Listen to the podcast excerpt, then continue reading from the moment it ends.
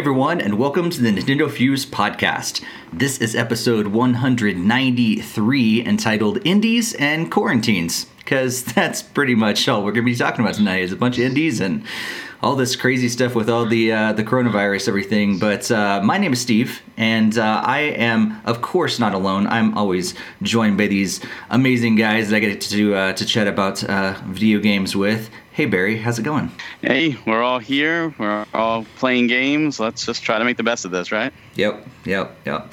Greg, how you holding up? Pretty good. It's nice to be uh, locked in to be playing more games. You know, it's the time to be a, a gamer. Can't go out in public. Everyone's bad. Stay away. it's true. Stay home, play video games. I think that's probably uh, YouTubers and um, and demonetize. Uh, good thing this Jakester that uh, we actually aren't monetized in the first place. Um, so uh, yeah, pretty much streamers, uh, YouTubers, and video game companies. I feel like those are probably the movie, some, like the home streaming and stuff. That's like the the only companies that are actually benefiting from, from all this because we're just stuck at home and we got to do something. So yeah. uh, there's others, uh, medical devices, and oh, that's making true. money too. That's true. Yes. Thank you to all. In fact, um, from the very beginning, like with all this this chaos and stuff going around uh, the world, and especially here in the United States uh, where we are, um, if you guys are in, if any of you are listening or watching, and you are in the the medical field, the for, first responders, anybody like that that is like really on the front lines of what is going on in our world, um, from the Nintendo Fuse podcast crew, thank you for what you're doing because um, that's it's huge. Um, but thanks to everybody else that's uh, that's in the chat live tonight. Uh, if you have not uh, ever joined us, if you're listening after the fact and you've never joined us live, uh, we would love to have you uh, do that and um, and join in the chat room for whatever we're talking about tonight. Uh, we would love to to hear your thoughts on everything. Like we said earlier, we're going to be talking a lot about the uh, the Indie World Showcase that happened earlier today, and we're going to be talking all about uh, all the craziness and, and, stuff that's going around with uh, how the uh, the COVID uh, nineteen um, stuff is just affecting all of the the video game industry and, and as a whole. And uh, we're going to be talking a little bit about a Lego Mario set that also came out or was announced at least um, recently. And so yeah, lots of stuff to talk about. But if you've not followed us on social media if you haven't joined our Discord, all those links and everything are going to be in, down in the description down below um, in our show notes as well in the podcast. And we would love to to see you there and join us and follow us and continue this chat between episodes. Uh, but uh, with all that out of the way, let's jump right into. Um, what we've been playing lately because as you guys said earlier like there's there's a lot more time to play video games recently so uh, what have you guys been doing lately barry we'll go to you first um, I I better hear from from you when it gets around to you that you've been playing some Xenoblade Chronicles 2 Torna at the very least with all this extra time you now have.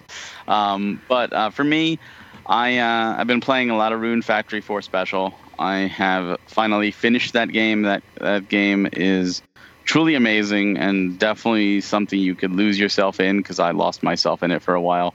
Uh, there's a lot of content to that game. Oh my god, there's a lot of content. Um, I finished that and I did uh, Kemono Heroes, um, which is actually the next Playcast game. So I did that for that. Um, I did another indie title, which will be the following Playcast game, which I won't reveal just yet. Um, I'll talk about that, I guess, next uh, podcast. And then I went to the Mega Man Zero ZX collection, and I've been going through the Zero games. Um, so I just did one, two, and three, and I've got four to do. And it's nice to have a nice casual mode for it, which is great. So it just makes the games a little bit easier, a little bit more uh, friendly to run through. And I haven't I haven't touched those games since the GBA games. I, I tried with the DS when that collection came out, and I started, and I just I never got around to finishing it. So I'm like, I'm just gonna run through these. Something nice, something quick, something just and granted, they're still challenging, but at least on the casual mode, it's a little bit more more forgiving, and uh, just been having a lot of fun doing that. Nice. Um, outside of that, Final Fantasy 14 as always, and uh, Dragalia Lost as always. Cool, cool. Uh, Greg, how about you? Well, the whole lot of time hasn't sunk in quite yet, but I've still kept up with uh, Fire Emblem Heroes, and then I've also still continuing on with uh, Super Lucky Tale. Um, I've only managed to complete World 2 and got a pretty much completed World 3 very close. I think there's only level 2 left before I tackle that world's boss, but that's actually just about it for now. Um, my daughter's been asking to play some more Paw Patrol and Mario, so I've been trying to look into those types of avenues there. Haven't done a whole lot yet, but I'm sure more will come as like the time kind of goes on and everything. So, no, it just kind of just started with the quarantining at the end of last week, so haven't had tons and tons of time yet. Yeah, yeah. Uh, same here. Um, I'll talk about what I'm playing, but I want to go to the chat first. Uh, Jakester said he's been playing, uh, or he finished up uh, Tales of Vesperia story, um, and he's going back to play Lego uh, Avengers. Um, and then Daniel said that he's trying to stay healthy as possible, finished up Sparklite, and uh, now working on SteamWorld Quest um, yeah, so yeah, I need to get back to Sparklite. I, I said that I think a, a couple podcasts ago, um, since they have the update, and I uh, kind of forgot about it. So I need to go back to it um, now that they've had the update as well. Um, what have I been playing? Um, Barry, I've, I've not been playing Xenoblade. um, uh, it crossed my mind. And and here's what here's the deal. Um, I actually I spent uh, a few days away from any cell phone signal or any Wi-Fi uh, a few days ago, and and I brought along my my Nintendo's uh, my Switch Lite, and I have Xenoblade Chronicles 2, and I and I looked at it and I thought, you know what, Barry would be happy if I actually put some time in it, and I and I had some time to put into it. Um, but lo and behold, um, I had not downloaded my save data onto my Lite. And so, if I were to pop it in there, I would have had to start from scratch. And I definitely didn't want to do that. And so, I ended up playing some Captain Toad instead. Um, and uh, yeah, I played a couple more rounds of that, and that was kind of fun. Um, but yeah, so Captain Toad's what I pulled out of out of the uh, the backlog uh, as well, and um, I've been playing, of course, uh, Rocket League. Um, with everything going on and everything in the world, uh, we the other day, um, Jakester's yelling at me already in the chat. Um, but uh, yeah, so I decided that it'd be fun to uh, to go live um, and live stream uh, some Jackbox games the other day, and um, so I did that actually on Facebook because I was like, you know what, I I have like I want to actually connect with my my real life friends on on uh, social media and like all you people out there in the you know streaming world and everything. You're awesome and everything, but I was like, you know, I, I it'd be cool to to try out you know live streaming on Facebook. I'd never done it before, and uh, so I popped up Jackbox Games and and put it out there. And actually, Barry joined in. Um, was your wife playing as well? Yes. Okay, yes, I thought that was that was her as well, and so yeah, a bunch of other friends, and that was fun. It was just like a couple hours just playing some Jackbox games on online while we are all quarantined to our own houses and stuff. Um, and then I did end up playing uh, some Mad Age and this guy um, from I got I grabbed that you know like for uh, just a few cents on sale um, I think right before the last podcast and I did end up uh, playing it a little bit and um, it's all right it, it was worth like the seven 17 cents or whatever I spent on it. Um, but it's it's not that. It's it's got some shortcomings, but it's it's not a bad game whatsoever. It's uh it's kind of a Bomberland or Bomberman kind of game. Um, but uh, but yeah, it's it's not that fantastic. But if it goes on sale for like just a few cents again, which it might because uh, the eShop is having so many sales lately, um, that uh, yeah, you might want to pick it up for a few cents. Um, but yeah, of course that and and Rocket League. Um, but I do look forward to yeah over the next few few days, weeks, months. Who knows uh, how long we're all going to be quarantined, and so I'll probably eventually get back to Xenoblade 2 uh, Torna. So you better. You better. Maybe I'll finally have that time to uh, to this, dive into all, all that, that grinding all right. in the, the last. This whole thing is so you would finish this, and the universe is just like, damn it, Steve, you, you got to finish it. We're shutting the world down so you could do it. Yeah. So Bummerland, yeah, I, I like what you did there, Jakester. Bummerland, yeah. So uh, yeah. Um, Lots of lots of games. Unfortunately, uh, the one game that I talked about last um, last podcast that I, that came out today. Actually, uh, I did not get a review copy for it yet. I'm in communication uh, with the, oddly enough, with the MLB because they're uh, you're doing all that. But I don't know if if all this has affected them on that side of things because uh, I don't think it probably has on the video game side of things. But who knows? Maybe that's why I haven't respond uh, got a response from them yet. Um, but I have not played RBI Baseball 20 just yet. However. However, I did watch some videos and it does look promising. It, it looks promising. What they, I don't know if they fully listened to me and other people, but what they did do was they they brought the camera down to like a normal height so you could actually see the height of, of where the ball's coming in over the plate. So that's exciting. So you can actually be in the strike zone now instead of this like top down or not fully top down but like an isometric view before. It was it was kind of a pain. And they also added real pitches this time. Like oddly enough up until RBI baseball 19 they didn't have real pitches. Now you can actually throw a fastball or a slider or a curveball or whatever if you want to. Um, they actually have real pitches in there. So it's it's it's showing some promise. So uh, hopefully by next podcast i'll play it. What's that what did it have before that? Uh, basically, pitch just pitch, and you control it with the oh. the analog stick, but you couldn't tell where you're aiming though. like it had no on-screen like spot to like even like a little you know cross or anything like that. It, yeah, you had no idea where you're going. You just kind of figured it out. so yeah. Trial and error. this is why I, have had issues. with learning as you go. Yeah, pretty much. So uh, yeah, uh, Jakester's jumping right in, and man, like Jakester's like your little crony in, in the, the chat tonight, just jumping on in, like hitting me in the chat and hitting me in the the podcast. I don't know if I can take this. I might just have to finish uh, Torna just just to it's, it's just it to quiet you guys when down. You finish. Although you know when you finish, you'll Torna, jump to gonna, something else. you're gonna you're gonna want to want to go onto the Xenoblade Chronicles 2 proper because it ends you That's know, true. into it, it leads into. I need to go back and finish uh, X as well. Yeah. Like, uh, but that requires me to go fire up my Wii U that I haven't turned on in a long time. So, but who knows? Maybe we'll get it on uh, a remake on. Uh, it's possible. Switch. Get the whole series there. We'll see. All right.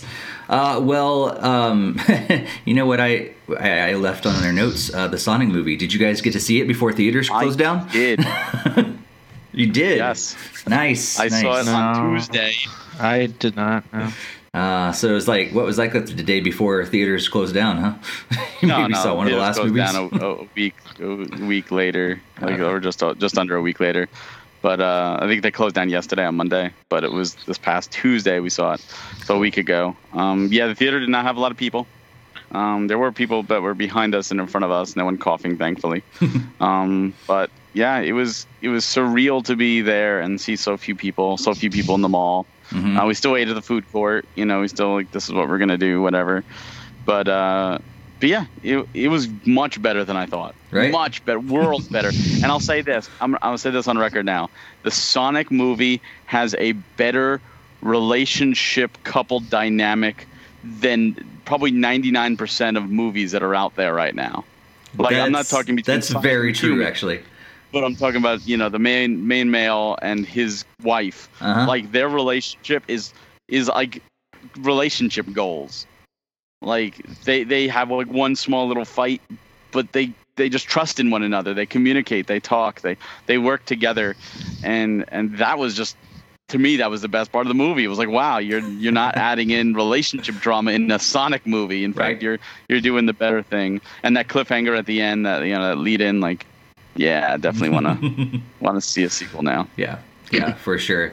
You know, and that's that's something that I didn't even think about, uh, but I but I totally agree with you though. Like once you brought it up, I was like, yeah, I I am fully on board. That was, and I think that was I think that's uh, the cool thing is they didn't they didn't try to push the envelope either um, with a lot of things. Like this is um, you know for for people that have kids or if you are a, a younger kid, you know, watching or listening to this podcast, this is something that you can totally feel uh, comfortable going and watching. You can feel comfortable bringing your kids along the show. And, and in fact, there's a lot of positive messages um, in this. Um, in addition, you know, it's a fun Sonic story, but there's a lot of positive uh, things in, the, in it too, and including you know the the marriage relationship. Um, yeah, really, yeah, it's unbelievable. Like it takes a Sonic movie to do it right. right. That's very true. Uh, all right, well let's let's move on to our news to discuss. And like we said earlier, we're going to be talking about the Indie World Showcase. We'll eventually uh, kind of just chat around all the the, the cancellations and postponing of, of all the different stuff uh, around um, all this uh, the coronavirus things, and then uh, we'll yeah we'll kind of talk briefly about the the Lego Mario sets as well. But let's first jump into the Indie World Showcase. So uh, if you haven't got a chance to see it, um, you can go and watch it on uh, Nintendo's got it on their their YouTube, but we also have all the, the the video and all the rundown of all the different things on our website, um, NintendoFuse.com. So you can check that out. You can even follow along with us if, if you have a uh, um, another browser open. You can pop it over to NintendoFuse.com and actually uh, see all the games and the release dates right there. Um, what we're going to do is we're going to run down that list and then just talk about the games that kind of stood out to us. Um, that way, you guys don't have to hear me like explaining every game. Like, um, we'll just talk about the ones that uh, that yeah stood out to us. So I'm gonna run down the the list um, based on what. Uh, the order they were actually announced in in the the direct itself. So um, so yeah, so we started off with a uh, Blue Fire game from Robbie Studios, and I'm probably going to uh, not announce all these uh, the studios and things that um, that put out the games because I'm probably going to butcher their their pronunciation from time to time. So I'm just going to uh, just tell the, the name of the games. Um, but Blue Fire is coming out uh, summer 2020. Uh, Baldo is going to out uh, also in summer 2020. I Am Dead is coming out uh, sometime in 2020. A game called Bark is coming out in late 2020. Cyanide and Happiness Freakpocalypse, or sorry, Freakpocalypse Part 1 is coming out this spring, so right around the corner. Uh, Summer and Mara is coming out in the spring as well. Quantum League is coming out in late 2020. The Good Life is coming out 2020. The Last Campfire is coming out in tw- summer 2020. PixelJunk Eden 2 is coming out uh, summer 2020. Uh, f- this is when I'm going to butcher the name. Fiera? Ferraria? Can do you guys know how to pronounce this? I can't remember. I think it's Ferraria, maybe. Uh, yeah, spring 2020. Uh, Eldest Souls is coming out 20 uh, summer 2020. Blair Witch, summer 2020. Ghost of a Tale, Spring 2020, Sky, Children of the Light, Summer 2020, Sky Racket uh, come out today. Uh, Superliminal is coming out summer 2020. Wingspan coming out spring 2020. Dicey Dungeons 2020 sometime this year. Uh, Bounty Battle summer 2020. Moving Out was available or is going to be available on April 28th uh, with a free demo available today. And Exit the Gungeon also kind of uh, shadow dropped today um, out of nowhere. So um, yeah, lots of games. I, I, forgot to count. I know there's over 20. I think there's like 21, 22 uh, games on that list. Um, so yeah, so what are you guys thinking? And you guys are already kind of throwing your thoughts in the chat, which is awesome. We're gonna we're gonna go there uh, in just a second. But um, before we before we get into the exact games, um, I'd love to just kind of hear what you guys think overall about the Indie World Showcase, what your thoughts are uh, about the the presentation itself, and the your overall opinion. So, Greg, let's go to you first. I thought it was pretty solid. I mean, it's pretty much just what you kind of expect from these indie showcases. You get a lot of games that are not normally featured in Nintendo Directs, and it's really great that they were able to put together all these upcoming games. I mean, the only the worst part about it is a lot of them it just says 2020, even though a number of them could be 2021 or 2022. I mean, sometimes they really are trying to push for 2020, but they don't end up making it. Um, that being said, I mean, I really enjoyed it, and there was some really good games. It looks like I would look up into hoping to get a review copy or purchase that I'll be going through in a little bit. Cool, cool. Barry, what do you think? Uh, yeah, I thought it was a good presentation overall. Um, it was short, sweet, to the point. I think it was interesting that a lot of the um, presentations were actually introduced by the developers this time. Uh, I thought that was really nice. Uh, a lot of timed exclusives. I noticed that was that was pretty interesting. Uh, Nintendo really, you know, sh- trying for that. Uh, it was interesting because I know the um, the other host left Nintendo, so it was, it was kind of weird seeing Sam from the Treehouse Ah. um, step in there. And also, you know, usually they're on camera. Um, at least they have, you know, some scenes with them on camera and them, not there at all. I wonder if that was part of the effect of, of everything going on and the social distancing. And uh, they might have recorded this in their home or something like that. And uh, I mean, it's it's not a Nintendo Direct. I think, I think overall it's positive, but it you know I'm, I can see people still being disappointed because they're waiting so badly for a Nintendo Direct, and this is just not what it is. And it just further makes me think like Nintendo really doesn't have a lot to show off, and that's why they're just doing this. Um, it's great to see. It, indies definitely need attention, need love. And I just hope that the events going on in the world right now do not delay these games. Uh, you know, like one of them was like, "We're in Italy," and I'm like, "Oh my god, are you guys okay?" You know? Yeah. you know so who knows um, so that, that part is, is scary that was always in the back of my mind throughout the whole presentation but overall i I came away from it positively Yeah, yeah, I, I'd agree. I, I liked um, actually seeing the developers more. I loved um, having the, the just that personality, that connection. Um, it is so cool to be able to to make that you know the connection between the the player and the, and the people behind creating the game. So that's that's always great. And I thought they did a really good job of of showing off the games enough, um, but still kind of gave me enough to know what the game is about. Because I've talked about this on a, on a previous show about like how um, like sometimes these just didn't give me enough to really even know what the games are about. I feel like this made a was a really happy medium in there where I knew enough but it didn't overwhelm me. We we found out a whole lot of information in 20 minutes, and I think just the the way they crafted the the trailers, how they talked over them, they had the developers talking about it. I think just all that worked really well together, and uh, yeah, it seemed like they had a, a pretty wide range of games as well that they showed off, which is which is really cool. I think there's probably something there for for everyone um, which kind of comes with the indie scene, right? Like there's there's always usually something there for everyone. But uh, among these 20 plus games, uh, it seemed like I think everybody probably had something they could grab, grab onto and say,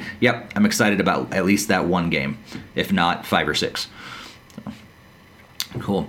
So, uh, so yeah. So as you guys are kind of gra- gathering your notes and, and thinking about what uh, stood out to you, I'm just going to go to the the chat room. Uh, looks like they're talking a lot about the last campfire, um, and uh, yeah, looks like that's like the big one. And then and everybody's kind of speculating around Celeste two or or a uh, sports story sort of uh, a sequel or something like that. Wait, you're talking about Kirby? Hmm? Hmm, okay. All right. I don't even know how, how Kirby got into the conversation, but uh, so um, yeah. So what did you guys think? Like, let's let's just kind of. I know normally we kind of bounce back and forth a little bit, um, calling on on people and things like that. But I'd love to just kind of what games stood out to you. Maybe we can even chat about the the last campfire first because that seems like be the one that's uh, that pops up um, in the in the chat quite a bit already. Um, yeah, what do you guys think about the last campfire? Is that on on your list that you're excited about?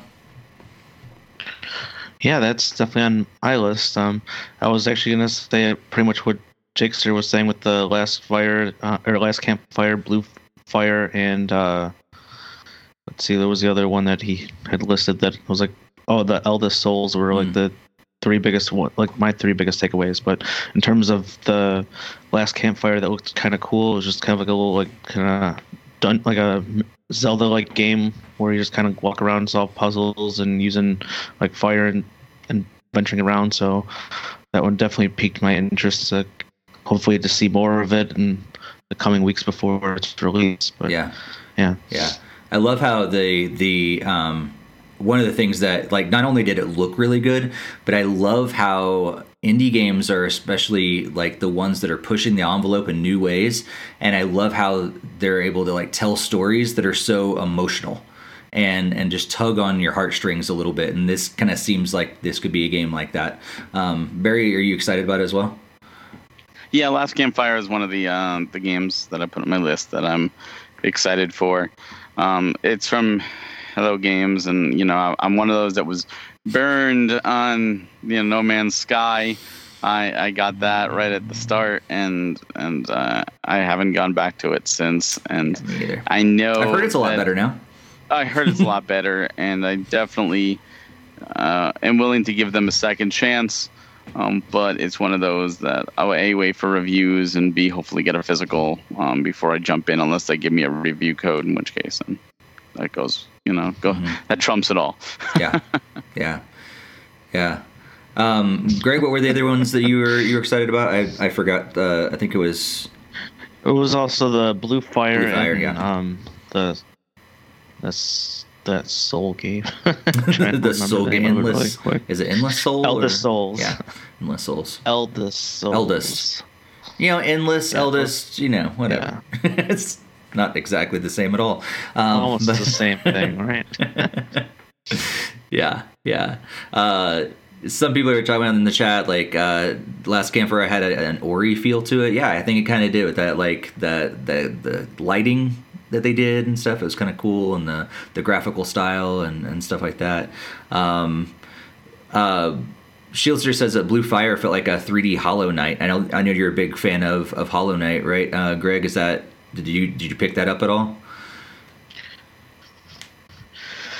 Um, a little bit. It seemed like a much more faster pace. Hmm. Um, there was a game that I'd gotten on either early on in the Switch or was the Wii U that was kind of like really fast paced, but I don't really know if I got into it as much. But I mean, this one does look look intriguing because you do kind of go fast, but then you also are slowing down for some really technical stuff. So it did seem to pretty interest me pretty well. Mhm. Yeah. Yeah. I don't know too much. I mean, Hollow Knight it seems it's more Metroidvania and it's like 2D. This is kind of like that isometric, like 2D, like. So I don't know if, how close the comparison will go, but Yeah. I don't know. It's kind of hard to tell when you don't really see a lot of the footage too. That's true. Yeah, it seemed cool. I don't. I don't know if I'll get it. It seemed like, uh, yeah, maybe a little bit of Metroidvania, but it's a platformer kind of thing, and it seemed cool. But I don't know. I don't know. Barry, is it is that on your list at all? Yeah. Um, I think I need to see more. I think because they opened with Blue Fire and was just kind of like, what is this? And then they didn't really go into it. They just kind of moved on to the next. So it was one of those, oh, okay. You know, so I, I need to see more, but I definitely see the appeal. Yeah, yeah, for sure. Um, what's something else you're looking forward to, Barry? Um, there are a couple titles. Um, one of them is The Good Life, which is actually uh, something I kickstarted. Um, which they sent out an email like, yeah, guess what? It's coming to Switch, and if you backed it, you can't switch over to the Switch version. We can add it as an add-on, but at this point, it's too late. And as of now, they're not doing a physical because I, I backed it for a physical PS4, and they're like, oh, as of now, you know, we can't do a physical, but maybe it will come out. So I'm hoping, but I thought that was just an intriguing, you know, story. It looks really cool. I've been following the development of the Yeah. game. So paying back your debt to uh, to Tom Nook very soon is not going to be enough for you. You want to pay back more debt. Gotta. gotta gotta pay more debt and turn into animals because it's Yep. such a it's such a very interesting concept. I was like, I, it's not my thing, but I was very intrigued by it for sure. Yeah. Uh, anything else on your list? Oh yeah, um, Baldo looks really really cool. Uh, I love RPGs and I love the art style, the anime art style. But the question Um, is, do you have time? Because they they hinted it very much that this is going to be a game Yes. that takes a lot of time. Yes, they did, and it all depends also on physical or not before Yeah. I even really give it much look. uh, Eldest Souls uh, mentioned it just. I'm not a big hard hardcore gamer like that, but I I would give that a try. Uh, Bounty Battle, which was in the montage, that has a bunch of characters like Brawlhalla. That has a it's like a fighting game, but has a bunch of characters from other indie games. Mhm. Uh, so that looks really interesting too. And uh, the Cyanide and Happiness Freakopolis, just because I love Cyanide and Happiness, so I definitely give that a shot. Nice, nice. Uh, that's interesting that you both, yeah, both of you guys said Eldest Souls. Um, it was not on my list of things that I was excited about. But Greg, tell me, tell me why I should be excited about Eldest Souls. you probably should just. you, just you just should. I don't know. Um, I'm trying to rewatch the, like the footage, but um, yeah, that's the normal thing. Like, that's like a Barry kind of thing. Like, oh, you should you should be just like this game. You should just know? finish Torna just does. Um, I'm trying to find the footage really quick because it was um, I watched the footage and noted the title, and then I was like, wait a minute, now I'm getting I'm like all cross cross-eyed trying to remember exactly which one is which. So this one felt like kind of like a retro style, like almost like Link to the Past type of game to me. Like Mm. you're kind of slow moving around, you're exploring, going through dungeons, there's big bosses and stuff. It's just and- all bosses. I think Yeah. it's a boss rush. Mm, yeah, Elder Souls, it's specifically a boss rush. yeah. Well, they show like some footage of like walking around, but then there are a lot of battle sequences. So Hmm. I don't know. I mean, I mean, it's just vague interest right now. I like those retro art styles, so that's I don't know. I'll look into it more, and if it's just a whole bunch of boss, like just plain boss rush, then might be a pass at that time. But Mm. we still don't don't know a ton about it. Yeah. Yeah, that's it's really true. Yeah, like I'm I'm just kind of glancing over the page and yeah, it doesn't have a whole lot of information there, but it does say it's it's a boss rush uh, game um, with pixel art boss rush game basically, um, and uh, yeah, you progress and adapt. So every encounter will um, the old gods will be unique. Uh, a new challenge, and you claim their power and kind of move on. Um, so seemed inter- interesting for sure but yeah i like i think i'm i'm almost almost burnt out on the old style like the retro style stuff weird retro. enough i'm like like we've done it too much like i'm like wh- for me this one was more like why why is this game going to stand out among all the others like it um, it didn't look bad but it just it didn't grab me like oh i've got to i've got to do it barry is it what what grabbed you that said you've got to play it Uh, it's not necessarily a you got to play it. I mean, I'm not a huge fan of playing challenging games. It just seems like one of those like, oh, if I play this, I'll probably be like the first boss and maybe struggle and beat the second boss and maybe even the third. But there's gonna come a time where I know I'm gonna hit a boss that's just gonna keep kicking my butt, and I'll be like, you know what, I'm done with this. Moving on. but I, you know, I think it looks Yeah. intriguing, and the way that if if they do it right, if you know, it depends on like I don't know if you ever played like Dark Souls games, but some of those bosses are just punishings. And if it's like that, like right out of the gate, then I think it's going to turn a lot of people off. Um, it's definitely one of those rewarding when you beat it things, Mm. and and I don't mind that when it's just you. Like when it's when it's one of those where oh, I was last hit was either between me and him, and I lost, and I know I could beat it next time. That I don't mind because then it's like it's it's a challenge there. But when it just feels too cheap, or like you just get bombarded right at the start, and it's like, oh, okay, well, this sucks, um, and you feel like you have no chance. And if it does something like that, then then I'll look away completely. yeah that makes sense makes sense um, let's see what else was on my list um, uh, yeah, I talked about um, Baldo a little bit. That looked really interesting. Um, but yeah, time. Um, if I can't if I can't complete Torna, I'm not sure I'm gonna have enough time for Baldo.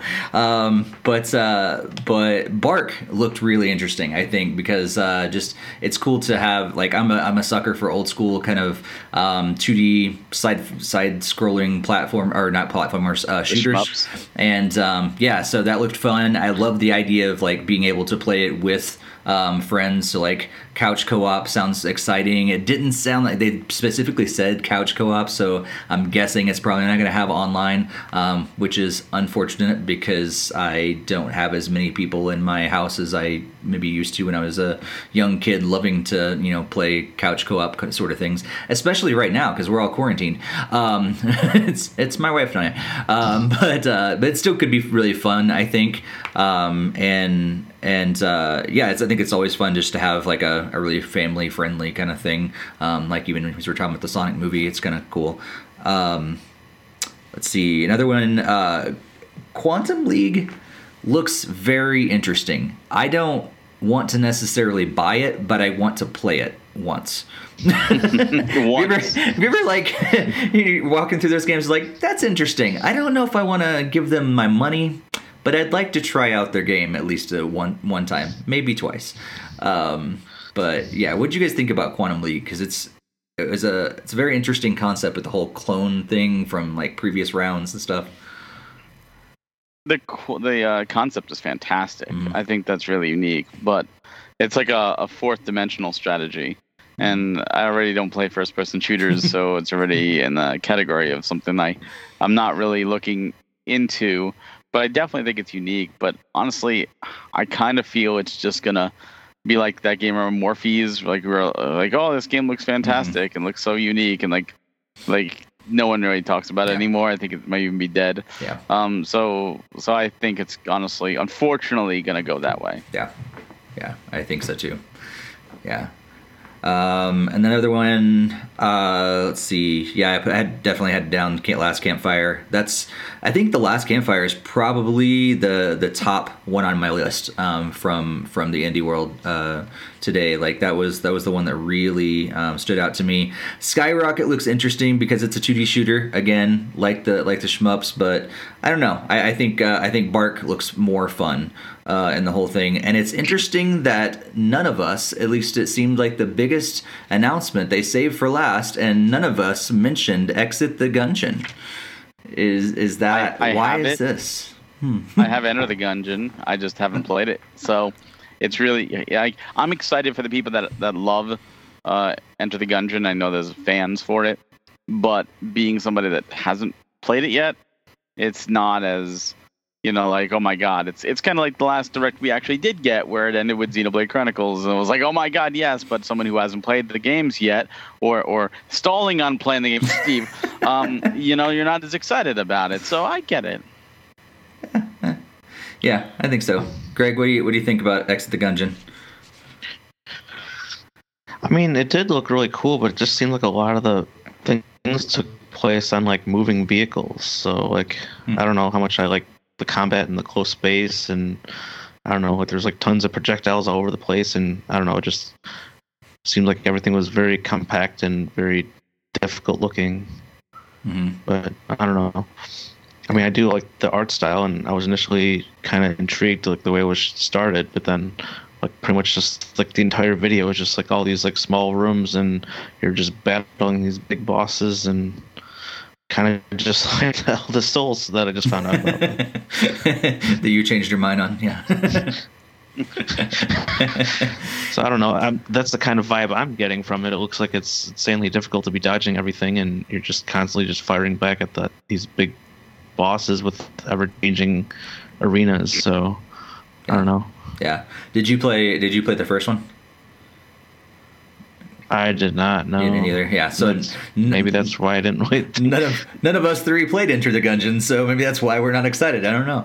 Um, yeah, I don't know how. Like, I've heard of the game for sure. Like, it's not like I've never heard of it, but it totally slipped past me, and and I didn't realize that there's a huge following behind it either. And so the fact that like people are freaking out that Exit the Gungeon exists and everything, I was like, oh, what? I I didn't. Okay, cool. I mean, that's great for those people, but yeah, it never hit me. Like it seemed like it there that that it really hit that fan base that I didn't realize existed. So, um, yeah. So, any any final thoughts about uh, about indie world at all, Greg? Yeah, my I think my biggest takeaway was the same as yours was the last campfire, and that was like the one we were kind of talking about first. So that was the one that I'm probably most strongly looking forward to out of the this batch of games. Yeah, yeah. Um, I don't think there's really too much additional I had in my notes. It was, I think the I Am Dead just kind of looked really strange, and I couldn't even get an idea what the game was about. So like, yeah, it's just like walking along like a boardwalk kind of thing, and then you go inside a museum, and then like boom, video ends. It's like what? Like yeah. what are you Well, doing no, in this they, game? They, they did. They did state what it was. It was like the the island is doomed, and only you can save it, and you're a ghost, and you have to interact and use your powers to investigate and figure out how to save the islands. It's, it's definitely an interesting concept. I just don't know how they will execute. yeah. yeah, yeah. it didn't really grab too much from a quick replay of the trailer. Yeah, it Like- definitely. Yeah. Anything else like yeah? Uh, speaking of of I am dead, but anything else kind of stand out to you that you're like yeah that I don't even care at all. Like I I'm s- I didn't even want to see it today. Any- anything that you were totally turned off by? I don't know. Well, Bark was kind of on my Really? list. Yeah. Wow. Bark looked cool. Bark one was kind of turned up. Yeah. It's like oh, Blair Space Dogs. It's like oh, it's like Star Fox and like Of course, that's what I want. Yeah. Star Fox 2D. that's what we need. We need a Star Fox shmup. Yes. Mm, I'll take I'll take that while they're wait while they're working on the next real Star Fox. Um, yeah. Anything? Uh, any, any final thoughts or, or games that really just didn't didn't stand out to you at all, Barry? Uh, the only game that really like didn't stand out for me was Blair Witch because I just don't like horror games. Hmm. I understand it has a, a following, and, and I'm sure there are people that are like, "Oh, that was my best game," and that's perfectly fine. It just didn't do it for me, Mhm. and it just, and it just made me miss Rex. Yeah. it just, it just made me miss Rex. Yeah, yeah, for sure. Uh, Jakester, Jakester said during the stream his, his reaction uh, when he saw "I Am Dead." Me and the chat were like, "What WTF is this? Too weird." it is. It's a weird game for sure. Uh, Hassan's joining the uh, the chat. Hassan, what'd you think of the indie world? Love to hear from you as well. Um, I think I think Sky Children of the Light was like one of those games, and I'm like, eh, I don't know. It was interesting that we had Sky and Sky Racket as well. Like, um, one thing that, that that stood out to me as well, and like, there's there's some games that have weird names, you know, like Fieri or whatever I can't pronounce. Um, you know, Cyanide and Happiness Freakpocalypse. You know, that clearly no one's going to duplicate but just a weird thought as I was typing up um, you know the blog earlier today and and putting in all the you know the tags and stuff like that um, for for games and I realized that none of these are repeats of like other game names. I'm like, how do people keep coming up with brand new names? Like, really, we have no game called Wingspan at this point. Um, but uh, at least in Yeah. in recent years, like, but um. Yeah, I think there there was a few moving out. It doesn't really seem like something um, I would be in. Uh, I would enjoy. Um, what what was the one that was kind of like a um, uh, uh, sorry, I'm blanking on the the the farming simulator game that like is really big right now. What's the name of that? Shoot, Stardew Valley, Stardew Valley. Yeah, what was the one that was kind of like that, but like on a beach or like on a, Summer in Mara. Summer in Mara. So I'm sure like that's not my thing, but I that I feel like it has the the makings of another like possible hit like Stardew Valley. I think that's another one I'm backed. on. Yeah. Nice. Um, Hassan said that it, it was interesting, had it on in the background when working from home, so he didn't really pay close attention. Uh, a few games caught his eye. Um, but honestly, he's just looking forward to uh, Animal Crossing. So yeah, I don't, I don't blame you. I don't blame you for sure. Uh, all right. Well, uh, yeah. If we don't have any other thoughts about the Indie World Showcase, we'll move on and uh, just kind of a general discussion. There's really not a whole lot to to say in terms of news. I feel like most people um, know a lot of the big stuff that's happening right now. Of course, um, this coronavirus and, and COVID. COVID nineteen. Every time I say the number, I, I feel like I it's the wrong number, but it is nineteen, right? 19. okay um is uh is like um you know taking over the world basically and and with every day here in the united states sometimes even by the hour um, more and more things are closed down and shut down. I think the other was a monday i think it was? So just yesterday um, we go from like a limit of 50 people that you can have in a gathering to like now 10 um, and i feel like like a lot of governors are now shutting down um, things across every state in the union basically about like you can't have any bars and, and restaurants and coffee shops and all those places are shutting down.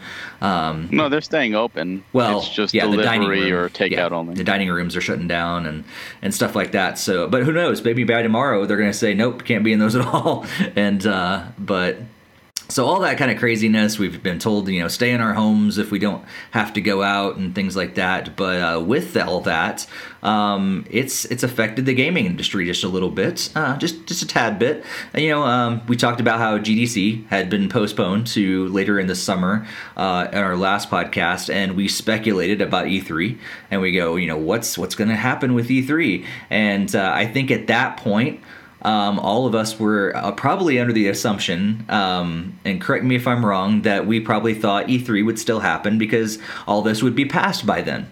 Um, but I don't know anymore um, because now E3 has has been canceled um, for for 2020, and uh, and we do we've seen some some other companies um, that are that are choosing to to go to the online methods that we talked about, um, and uh, possibly we have like um, a delay on the Smash Brothers updates. So other things are happening other than the the big trade show stuff. We're also getting you know Smash updates that are possibly delayed because they can't um, really work on the game and and be in the office together and, and things like that. And so um, just thinking back to indie world that's actually probably the benefit that a lot of indie developers have. If they're a small team some of these teams are like one or two people they can still keep working on their game from home.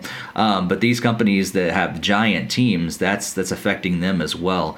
Um, so yeah i just wanted your your take um, on on this whole thing uh, guys and and especially if there's anything else that that stands out and how it's affected um, certain things that, that I haven't mentioned yet, or even things that I have mentioned, kind of just get your uh, your general take on all this. I'll, I'll go to you first, Barry.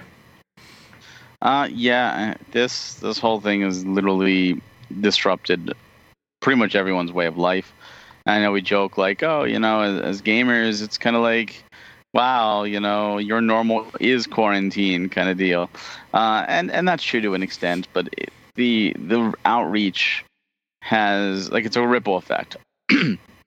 and not only is E3 canceled, at least the show floor, the the press conferences can still go on. Uh, they could do pre-recorded stuff. Um, like Limited Run is still doing theirs. Ubisoft's looking into digital. Nintendo hasn't said anything, but I'm sure they'll still do a Nintendo E3 Direct. Um, but as for the show floor, it is officially canceled. Um, other shows like the Midwest Classic uh, Gaming Expo, uh, which is the beginning of April, uh, I almost went to that. Um, that is canceled um, just just shows like that are just being looked over as as you know non-essential. And with so many gatherings being closed down and i don't know how it is in your area of the wood but over here it's it's pretty bad because of our dense population. Where i live it is uh, some of the densest populated areas uh, in in the united states. We have um, i think we have like a hundred and 80 cases already in just my county, with four in my town. And of course, we're right outside New York City, and New York City might be closed down within 48 hours. Um, and that Wait, is huge. New York City may be closed down. That's crazy. San, San Francisco just got closed down. Oh wow. San Francisco's 24 hour quarantine, uh, curfew, and all that. Hmm. So New York City might go that same route. Over here, we have uh, 5 a.m. to 8 p.m. You're allowed to be outside. After 8 p.m., you are inside um, curfew. Literally, curfew is out. Um, all all malls are closed. All restaurants are, as we said. Um, anything that's not in a mall can remain open, but has to adhere to you know very few people in the stores, social distancing, that whole thing. People are paranoid. People are freaking out. Um, it's especially bad. We have uh, like mornings for elderly for the grocery stores so the elderly can go in in the morning, so they oh. they have less chance to get uh, infected. But it's it's crazy. It is absolutely to the point that, and, and that's how it is today. And, and an hour from now, that could all change. Um, the reality is is this is not going to be a two week thing. This is going to be most likely a two month thing, and and we need to do that just to slow the rate so that the hospitals are not over flooded. And and I think the worst part about this overall is it has everybody paranoid mm-hmm. in in the sense of like if you have a cough, it's like oh my god, am I gonna die? Like oh even if you have a fever, like mm-hmm. oh I have a fever that means I've got it. No, you could still get the common cold. You can still get the chills. You can still have allergies. Like all of these things still exist If you didn't hear about COVID 19, you would get this and go, oh, let me take my NyQuil, go to bed, and I'll feel better in the morning. Uh, no, no worry. But now it's like, oh my God, I'm going to die. Yeah. um, and it's it's crazy. And the, the fact that we don't have enough kits is another scary thing. Mm. You know, there uh, there was Heidi Klum tweeted out that she had flu-like symptoms and didn't uh, failed negative for the flu test. And they said, well, it sounds like you have it, but we don't have a test. We, we can't give you the test. We can only afford them for the people who are elderly or, or already compromised. So we're just going to send you home. Uh, you most likely have it, but we can't confirm it. Therefore, it doesn't count. Mm. So the, all these numbers we have now are actually low. There are a bunch of people right now um, that do probably have it and just are not reported because they can't report it. Um, you know, it, it's just it's asinine. Uh, you know, obviously, uh, Jared just talking about the midnight release of Doom and Animal Crossing are, are canceled across the board. Um, that was closed here anyways for the mall. Like I have a friend who works in uh, in the mall in a GameStop, and he was like, "Yeah, I'm spending literally all day today calling people and saying if you want the digital code and you pre-ordered, come on in, change it for a digital code because we won't be open to give you your copy of the game." Mm. Wow. And that's crazy. That's crazy to think. Like, what? I mean, I won't be open. So who knows so how they may they may close altogether, not just. Oh no! Oh, the all mall closed. All mall. Oh, okay. All New Jersey, all malls are closed, and I believe New York as well. Uh, oh, I, f- I forget. I like our GameStop's not in a mall. It's in like a little well, we have GameStops that aren't in a the mall too, Yeah. yeah. but but yeah, all actual malls, Wow. indoor malls are closed, and it's it is unprecedented. hmm It is honest to God unprecedented. And again, this this disease is scary because you could be like, hey, I feel fine one day, and, and right now you be listening to this and go, I'm fine, and not even realize you have it because it takes up you know up to two weeks for you to show symptoms. hmm So in two days from now, you can be like, oh my God, I feel like my chest is on fire. What happened? Yeah. Um, I only went out once, uh, and that's just it. You don't know. And you know, like, how paranoid do we get? Like, do we take our mail? Do we touch our mail? Do we, you know, do we trust any packages? do we wash after that? Do we clean the whole house every time? You know, um, someone someone looks the wrong way. I mean, it depends on how paranoid you want to get. Yeah. But it has everybody in this area definitely on edge Yeah. and uh, and everywhere, all across social media, people are on edge. People are scared, Yeah. and and who knows? You know how how many games are going to be canceled? Uh, we we joked about this in the playcast that you're going to see a point probably next week onward where like physical games are going to stop coming out. Mm. The digital versions will.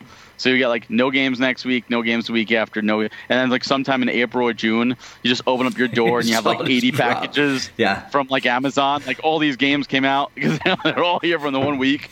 Well, didn't Amazon even say that they're going to stop uh, shipping? I think some some stuff or something like that. They said they were going to stop taking third-party items in to sell at their Oh, warehouse. okay. Meaning, if you wanted to sell something, and you want to sell ship from Amazon, you want to use the Amazon warehouse to to hold it and sell it. They're not going to take your items unless it's medical supplies or masks or things Oh, in okay. demand. But big publishers, Nintendo, Sony, Microsoft, like things like that, you know, like oh shirts or blenders or stuff like. I'm sure those will still go out hmm at least at least at the moment. But I did hear like one of the warehouses someone tested positive. Oh. Wow. So who knows? yeah. That's who true. knows? Scary world out there. It is. It's true. Uh, Greg, I know uh, it seemed like Chicago area was uh, taking a lot of precautions as well. How, how's it going on in your neck of the woods? Yeah, so our governor issued on over the weekend, this last weekend, that all the restaurants and bars need to be closed effective uh, yesterday. Only pretty much drive-throughs and takeout is an option. So I've like heard seen like pictures of like some Starbucks just having all the chairs are gone on the inside just Yep. to like pick up the drinks inside. That's ours, so- are too. yeah, so definitely discouraging any sort of like gatherings. There's a number of churches that have canceled like services, and um, all the schools have been closed. Um, my daughter's preschool didn't officially close until yesterday, Hmm. but we didn't send her yesterday. Um, so it was like a private school, so it wasn't really uh, impacted. Let's see. We had the first person to die from the virus in Illinois was just reported today. Mm. Um, it was like a some sort of like a facility in DuPage uh, County, which Hmm. is right next to Cook County in Chicagoland. Um, apparently, there was someone that uh, had it and imp- like uh, infected at least like 18 other people in the facility and then four employees. So I'm sure that's uh, not looking good over there. But yeah, from what I've heard is we don't really have like the tests and ventilators on staff for like the hospitals, and it's like please people like s- do your part and stay quarantined, and um, people at my work are still showing up into the office. like, I mean, they've told us we can work from home, and I've been doing that since Thursday, so mm-hmm. I'm good to go on that front. Yeah. But yeah, it's pretty scary here. We've gone to the grocery stores and seeing like all the pasta and toilet paper and like this normal stuff you've seen that like sell out and hand sanitizer and like, it's just nuts. Like the stores were very hectic last week. People trying to stock up for everything and the wife went on Friday and got everything we needed. At least last us the next few weeks before we have to go get like order pickup groceries or whatever from Target. So Yeah. Yeah. yeah, it's definitely been on the scarier side here in Illinois, at least in the Chicagoland area. Yeah, yeah, it's kind of crazy, for sure. Um, we go to the chat. You guys have been, been talking quite a bit there. Um, Shieldster says that, uh, yeah, or, or sorry, sorry, yeah, Shieldster, Shieldster, Shieldster. There's no T in there. Shieldster nine uh, says that, uh, yeah, all bars and close, uh, all bars and restaurants are closed there. Um, yeah, Shieldster, let us know where you are if, if you're comfortable with that. That'd be cool to, to know. Um, Hudson says, yeah, things escalated pretty quickly over the last few days. Um, he's talking about like, less uh, possible uh, effects from it. I think on the on the gaming industry. Um, we'll get it, we'll get into that in just a second. But but he says that uh, for smaller developers, they lose opportunities to meet with publishers, um, and E3 was was already on the decline, so this could really impact it moving forward. That's that's an interesting thought. Um, he he further says that he suspects a lot of companies will go digital events now and maybe realize that they don't need E3 um, as much anymore moving forward, um, or at least decrease their presence. Um, let's talk about E3 and and the gaming uh, like trade shows and things like that for just a just a bit. Um, do you guys agree with Hassan that this could have a, a pretty significant impact moving forward, or is this kind of thing that we're just gonna we're gonna hit this this this year? It's really unfortunate, but things will bounce back next year. What do you think, Greg?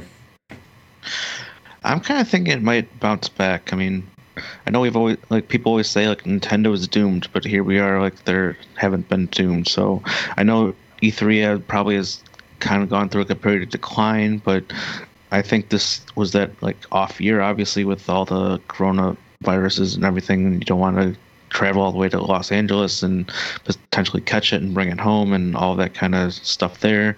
So I think this is might be possibly a one-off, possibly. But I mean, I do see like the if people want like the companies do want to do digital events that can still be an avenue. But I s- still think like, there's still those deals that between publishers and developers that still happens, and I would think that they would still want to have some sort of conference. Maybe it might be in a, a smaller venue at some point. Maybe they don't need that huge, ginormous space in um, LA, but I don't think it's quite the end at this point. I mean, Mhm. I know a lot of people have speculated even like the end of the physical side because of how popular the digital titles have Mm. been, but they're still doing plenty of those. Like still, like, like obviously Nintendo is trying to push more digital, but they're still making tons and tons of physical. So I don't think it's going to be anything from this year that's gratefully impacted, but I mean, I guess who know, really knows? I mean, it could be a sign that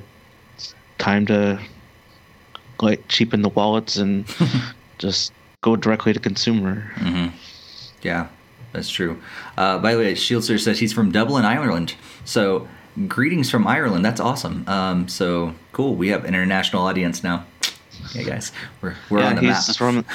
yeah, I was. He's part of the Mario Maker 2 community, and Nice. I tuned him into our podcast, and he's been a fan to listen to it on his drives to the office. So I guess it's. uh I don't know if his hours were changed for this time around to actually Yeah. make it live this time. Cool. Oh, that's great. Cool.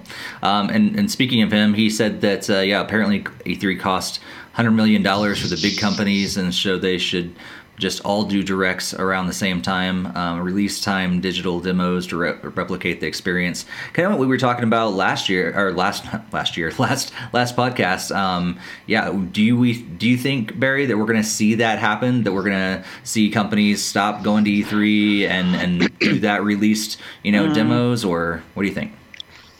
I think E3 has a 2021 in them. I think it will be a different show, and I whether there's a 2022 or not, I don't know.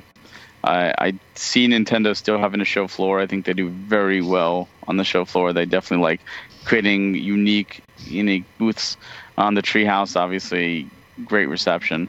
Um, they haven't done a live show in eight years, so no no biggie there. Um, as for Microsoft, I can still see Microsoft wanting to do a live show because they do it in their own theater. Um, I can still see them putting on a booth because they're there. Um, they and I definitely see indies. I see indies flocking to E3 for sure. Like, like a lot of people don't realize that E3 is that time when the rest of the world actually gives a shit about the gaming world, and that coverage is huge. And I don't think the ESA wants to lose that. Um, Sony's a wild card. Sony sometimes has their own show, then they cancel their own show, then they cancel going to shows like PAX, and they cancel E3s. Um, I don't know what they're doing. I know tomorrow they're going to be doing a, a PS5 reveal, um, so we'll see how that goes. Um, but it it's really at the point where E3 needs to evolve to stay alive, and, and it would be great if they did the demos digital so that people who were not you know over in California can actually play and give these things a try and do like some kind of survey after you play it and see what you think.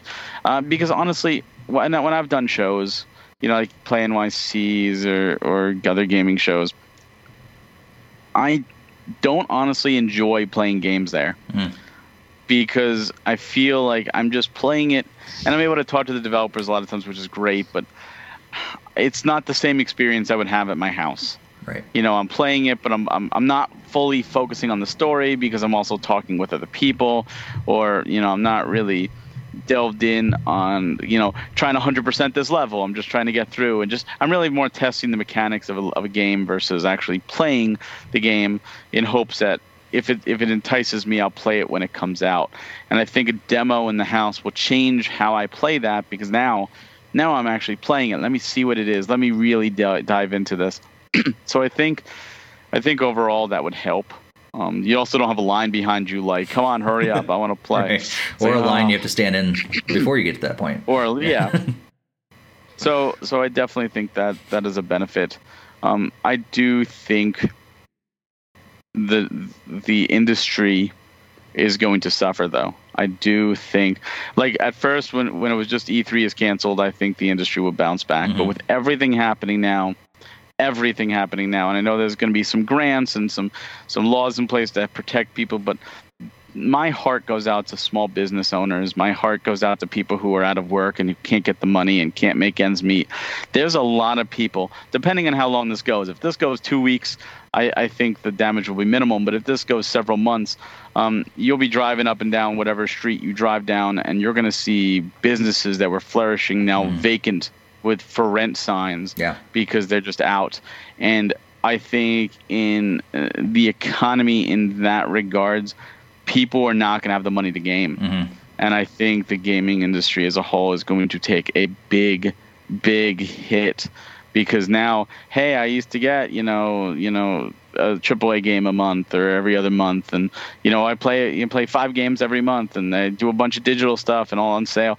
And now it's going to be like I can't even do that Right. because I was out of work for this time, and the grant doesn't cover it. And I have a, you know, people who are like, I just have a baby, you know, they just had a baby, like that's expensive. That's a lot of stuff, and you had no idea that you know nine months ago it was going to happen. And again, how many people during there's a joke that you know like nine months from now there's going to be a bunch of babies born because everyone's at home and bored. Um, those people, it's like, well, now I do have some money, but now I got to put it all aside for a baby coming, and I can't afford to to play games. Um, I do think the gaming industry as a whole is going to suffer. And I think Sony and Microsoft coming out with the PS5 and the Xbox, you know, Sex are going to be like, yeah, we're going to rock this world. And I think they'll sell out maybe initial shipments from the diehards who will say, screw it, I'll go into debt to play. Um, but I do not think you're going to see PS4 numbers. Mm-hmm. Um, I do not think you're going to see, you know, DS numbers. I, you know, the Switch, you know, might be in a position. They might postpone the Switch too. They might say, you know what, there's no reason to do a Switch 2 uh, until 2023 or 2024 and just ride the Switch coattails mm-hmm. um, because people are suffering. And again, it all depends on A, how long this quarantine thing lasts, B, how long this virus threat lasts, and C, how much of an effect is that going to have on everything else? Because in the end of the day, as much as we love gaming, it is non-essential.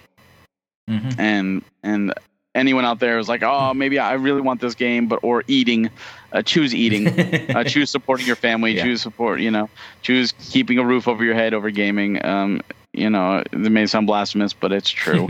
um, the games will always be there, but I, I do I do hope the industry it's not going to die. I mean, the, the industry is going to live, but I do hope people aren't hurt too much, and especially like these indie developers, even though they may work from home, like, oh, I can still keep working on my game and I'm going to get it out. They'll be like, great, get it out. But even at ten dollars, fifteen dollars, twenty dollars, people may not be able to afford it. That's good point. And instead of getting instead of getting three million in sales, which they would have had three weeks ago, mm. they now maybe get three hundred thousand, which is still not a bad number, but it's a tenth of what they could have had. Mm-hmm and and how much is that going to affect them? Oh well, now maybe maybe now they won't be able to make another game, even if it's great, because now it's not enough for them to pay their bills. Mm-hmm. Um, and that's that's really this is this is a ripple effect, and this is going to be get worse before it gets better for yeah. sure. Yeah, especially the longer that it lasts. I think that's the yes. the thing. Like some of the the indie developers, you know, they, hey, they can keep working on it from home, even if it lasts maybe a month. But if it keeps going on, you know, much past that, you know, then yeah, we're still gonna have we're gonna start seeing our economy really start taking a hit, and that's just gonna have even more ripple effects, like you're, you're saying, and that's that's really unfortunate. Um, I, want to I want to bring up uh, Hassan's idea because I, I think this is interesting, um, and it, it actually wouldn't shock me if it happened um, that he, he, could see E3 decline in maybe three or four years, and then uh, Geoff Keighley comes along um, because that that totally makes sense, and uh, comes and does does his own thing of the show, and then that way E3 continues to maybe be like that private audience thing for demos, and then Geoff just has a separate show a big, you know, video games, uh, video game awards thing, and kind of does this thing that comes alongside the private show. Um, Greg, would you be excited about this? And if that happens, like more before you get excited, it's like whether you share you're excited or not, do you think it's actually plausible that that would happen? I don't know. It's really hard to say. I mean, it certainly could, and that'd be really cool. But I don't know. But it certainly is. Uh, yeah. Yeah, but if Geoff did Geoff did his own show, would you be more excited about that than uh, than than E3? Eh, probably not. I don't know. probably. Yeah. yeah. Do you think? Uh, although uh, Bowser did the whole E3, maybe. that's a good point. Maybe, maybe. Uh, yeah, Barry. Do you, do you think that that E3 could go that way? It's just to be a very private show. Did they get able to do that stuff, and then they just companies do put things online, and, and they either go the other way, and it just becomes this I mean, thing that's behind closed doors. It was a, you know originally just a press only show, yeah. so it could absolutely go back that way. Um, in fact, I know a lot of press that wish it would. Um, so they get more hands on with the games and, and be able to talk about the games and do their job. Um, it, it, it's abs- You know what? Honestly, it, it, probably will, at least for this time being, because again, going to E3, if you want to go as public, you got to pay for your ticket. If you don't live in the LA area, you got to pay for your flight and your hotel. And a lot of people are going to be strapped for cash after this. Mm-hmm. So I definitely think that if E3 2021 is the same show, it's going to cost them money. And I think they're going to need to scale back. You know, kind of like when they went to Atlanta and those shows weren't the greatest, and 2021 is probably not going to be the greatest. But, you know, I think that's something that's needed to do just to survive. Mm-hmm. Yeah, that's for yeah, sure. I mean, it almost probably should go back to more of a private like event thing, and then they can still do like the demos for everyone to play on their consoles at home. That would be much more a huge experience, I would think, because I mean that's kind of what you'd want to go to E3 for is to kind of play and see all the games. But if they offered all the demos like online and still did their closed door um, smaller press events, then that's Mm-hmm. still can have those other meetings and other game ideas generated. Yeah, yeah. I think honestly, I, th- I think that there's a lot of benefits. I think um, to all that. I think you know, for one, like Greg and I have been to to E3, and and while I I could. You know, we could try to go the last few years. I've actually one of the things that's turned me off about it is the public being able to go there as well. And I know everybody that mostly mostly everybody that listens to our podcast are the public, and so sorry. Um, but but yeah, like what you were saying, Barry. I mean, just that it adds to the show. There's more. There's longer lines. It just adds to the chaos around that. It would be really cool to be able to go to a show to just get what you need and and and add I guess the the work side of it back there because while it is fun, it's it's a spectacle, especially like some of the booths like Nintendo booths, like it- they're amazing, but but really like it's not the thing that stands out. It's the cool stuff that you can get behind the scenes. You get to talk with the developers. You get to, to figure out what's really the, the stories behind the games, why they made this, and why it's, it's something that your podcast listeners or your readers or whatever should be paying attention to. And it's the it's the the, the work side of the, of the gaming industry, and focus on that again, and then try to think about different digital ways or whatever that we can push out the other side of it to the general public and and get your games out that way. I think like I think like we talked about in last podcast, I think um, that tragedies and crisis crises and, and things like that in our world are often what cause us to think differently. And and we're seeing it like across the board, not just the gaming industry, but but not in the movie industry is being affected. Like a bunch of movies are being canceled or delayed or or moving to streaming instead of going to the theater. And so we're we're seeing people think differently about the, how they distribute content, about how Did you they, hear what AMC did? No, I mean I know they AMC closed, but They closed for three months. is it three months? Three months Wow. flat out across the board, all over. Yeah, And I think Regal Cinemas as well. Reels is closed. So, like, yeah, yeah, So, so like that's anything that was going to come out within those three months Yeah. is it can't even come out. Um, yeah. So it's like yeah. So now how are we? As a society and, and as businesses and all that sort of thing, like how are we going to approach life moving forward? Is it going to cause us enough to go, hey, you know what? We've always done it this way, but now we're being forced to change how we do it. What's to say that we can't keep going that direction? And maybe that's a better direction for the future or whatever. So, like, not only, you know, game delays and things like that are, are, are kind of I mean, like you said, Barry, like it's it's a it's not the biggest issue. Most biggest issue is making sure we eat, we have a, shelter and everything. But it is kind of a, a unfortunate turn of events that if we can't see a movie we really a movie that we really wanted to see or a you know play a game that we really wanted to play. But but the bigger implications I, i'm really interested in just because I, I love sociology and stuff like that. Like the bigger implications that we're going to see on the gaming industry and trade shows and even like distribution of games like is barry's you know worst nightmare going to happen? Or we're going to see everything just go digital? And like Nope. physical's going to go away. Um, but uh, but yeah i'm interested in that. Um, anything else that you, that you guys like have caught wind of that that it will affect the gaming industry in a way that you want to bring up? Any any any things come to mind I don't know. I mean, I always kind of get the comparison to Disney Plus. I've heard that they released some stuff earlier than mm. planned because obviously more people are at home and mm-hmm. can obviously stream their things. Um, I don't know if that could have an impact on any games. I mean, I don't think Nintendo would do that at all, but obviously other publishers might be able to do that, or maybe Sony and Microsoft mm-hmm. might consider doing that if they have like a big release coming up. They could just, oh, like you know what? Why don't we just put it early and more people can play it? I don't know, but then you don't have to go to the store and that's risk getting the virus. that's, Nice. that's If it's ready. though because those those movies that are being released early are ones that are already in theaters and they were just released early for digital. Mm-hmm. Um, Yeah. Games can't be released early if they're not made. yeah Well, I mean, yeah, I'm not saying like the games we saw today in the trailer or yeah, in the indie world are going to be released today, but I mean, what's to say they can't release Animal Crossing today? Hmm. I mean, Yeah. I mean, they could. I mean, obviously, because that game exists, but I mean, it's been leaked already, so yeah, so and then the physical ones.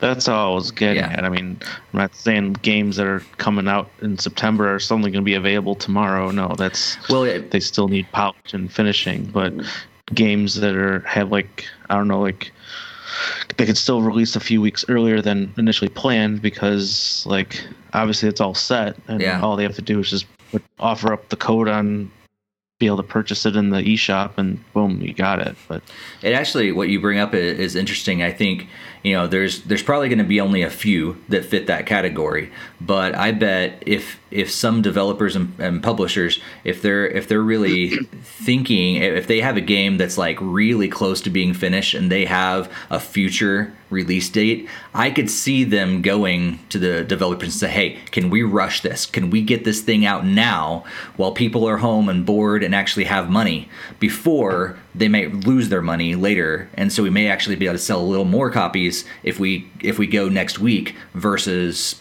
a month down the line. Can we rush this? I don't know if how many are actually going to be able to fit in that category, but I could I could I could see that possibly happening. yeah and that that could be a ripple effect too out of it too so it just all depends i mean i highly doubt nintendo would do that because they're pretty strict on it has to be the same price and you have to probably have the same day like has to be able to buy it in the store and everything and i don't know if that's going to change their tune on that but i mean there's nothing stopping them from releasing animal crossing like early if they technically wanted to but Yeah. it's as, as Hassan said, it, it's exactly it. It would annoy, you know, the retailers if you release it digital early, because the, they have good relationships with these retailers, and they don't want to lose that. No company does. I mean, business, it, it, you know, it's not about what you know; it's about who you know, and relationships matter. They're gonna want to keep that that good relationship with all their retailers. So that, I don't see them doing Animal Crossing early at all. However, Uh, but like maybe not Animal Crossing, but but I mean these movies like we got like Frozen 2 and and Star Wars episode 9 that like could hurt sales in in Amazon, Best Buy and Target and all those different stores as well. And and Disney just dropped it on Disney Plus for their own benefit. So why wouldn't why would that be any different from Nintendo Um, just dropping it on their own eShop? Frozen 2. Star Wars Episode 9 went for video on demand early, but not on Disney Plus. Okay, but any, e- anyway though, like it's still that that physical one is still going to be waiting though. Although it would have been anyhow. You're right, but, but, But- you're talking Disney versus versus uh, True, Disney Nintendo owns half here. the world, so yeah. Um, no, I mean, you you have to look at it this way. When when they make a movie, they recoup the majority of their profit from the theatrical release. They get money from the the Blu-ray release, sure. They get money from the digital down, you know, uh, on demand, sure. But the majority of their income comes from the theatrical release. These ones that they're putting out earlier, ones that have already run their theatrical car course. You know, I, I highly doubt that Disney's going to be like, hey, guess what? Black Widow is, is now just going to go right to Disney Plus. Um, because they're gonna- speculation though. Well, I don't think there's it's gonna happen, speculation, but- but... I don't think it's going to do that because they're not going to make money on it and they want to recoup. That's all, that's Marvel money. Mm-hmm. They're not going to want to lose it. Now they might do that with New Mutants because they didn't actually pay to have that Ah, made, and that poor movie's Mutant- New had the worst luck ever. um, but but in reality, that that's really apples and oranges Mhm. at that point. Uh, plus, it's not not too long before the physical. Yeah. Uh, as for games, I really, really am suspect, and I do not see this being the death of physical Yeah. at all, because, and the truth is, is that retailers are going to need product. They're Mhm. going to need people there, and they're going to want people. People, you have to also remember this: the one big appeal to digital is that you don't have to go to the store. You can sit in your jammies and you could download the game Mhm. after how many weeks of quarantine, it's going to be the polar opposite. Everybody's going to want to get out. Everybody's going to be like, holy crap, I want to go to Walmart. Why? Because I can get out of my house. And it's it's one of those things where people don't appreciate freedoms we have until they're stripped away from us. And that's just it. So people are going to want to go to those stores. Those stores are going to want to have shiny new products on the, on the shelves for them, and and absolutely, um, they're they're going to have product. Yeah. The digital uh, digital is still going to be as it is, but physical. Even now, Nintendo was not down for a while. Mhm. I mean, internet ISPs are, are shutting down because so many people are on at a time. Um, it just shows that the infrastructure in America is actually not ready for a digital only future. So because of that, physical isn't going to go anywhere. Yeah. Um, there's just too much of a demand. Uh, even even like the PS5, which we we don't have the reveal at this time. I'm sure someone tomorrow is going to be like, "Oh, we saw it already." Um, and the Xbox X, like they're going to have optical drives. They're going to be backwards compatible because if they're not, that's just going to alienate their previous fans. Just like the Switch, Mhm. the Switch isn't going to just be like, "All right, well, you know that physical card, we're just not going to use it anymore, even though it's there." No, Limited Run is on fire right now. Limited Run is signing product that they never thought they would. They're they've become a distribution house for other titles because they get things done and and there's a surge of people who want these games physically. Is it millions upon millions? No. But there is an audience for Mhm. these smaller titles. And there's an audience for the bigger titles because that's why you still see people going to Walmart, Target, and even GameStop to buy these titles. Mhm. Um, it, it's not going to go away. Yeah. Um, now, now this will affect some of them. Uh, Red Art Games actually made a post saying that they're not shipping anything right now. They are not doing anything because of the COVID nineteen. Um, Limited Run says they are still going forward. Um, you know, it, and it depends, and that, that's what it is today. Tomorrow can change hundred percent. Um, all it takes is one person, even in the remote area, to get it, and everyone just shuts down. Yeah. Um, and that's a scary thing Yeah. Yeah. except if you're in Thailand.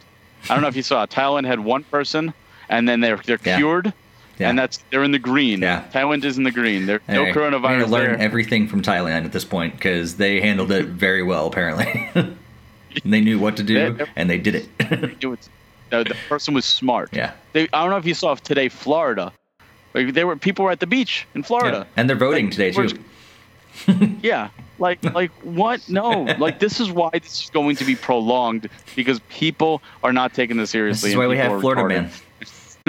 and yes, and this is that's only going to hurt the industry more and more and more.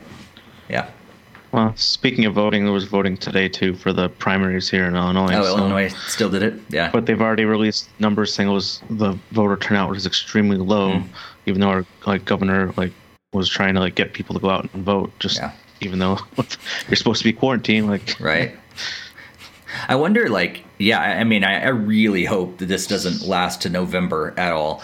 But yeah, like that, the implications about things like that, like, uh, like a, an actual national election, like, like primary is one thing, but if it, if this were to happen like over a national election, just like how we would handle it as a country and and all those things, just it, it really intrigues me. And I have I have no idea how it would turn out. It, I'm just uh, like the that side of me that just like hmm that's really interesting it's almost like in a way i'm living through some sort of movie Well, yeah. Jakester didn't expect me to bring up it why not yeah it's like it almost seems like it's because it still seems i feel like i mean it's becoming more and more real every day but it still has this unreal like fake thing about it because I'm like, really? Are we really living in these kind of times where like everything's selling out and we're being quarantined and and all this stuff is like it's it's still a little bit surreal for me. I think. I don't. Yeah, it's surreal for everybody. Yeah. I think.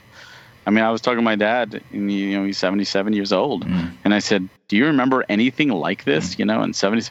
He's like, "No." Mm. He's like, "I've I've been through some bad times, but never anything like Wow. this."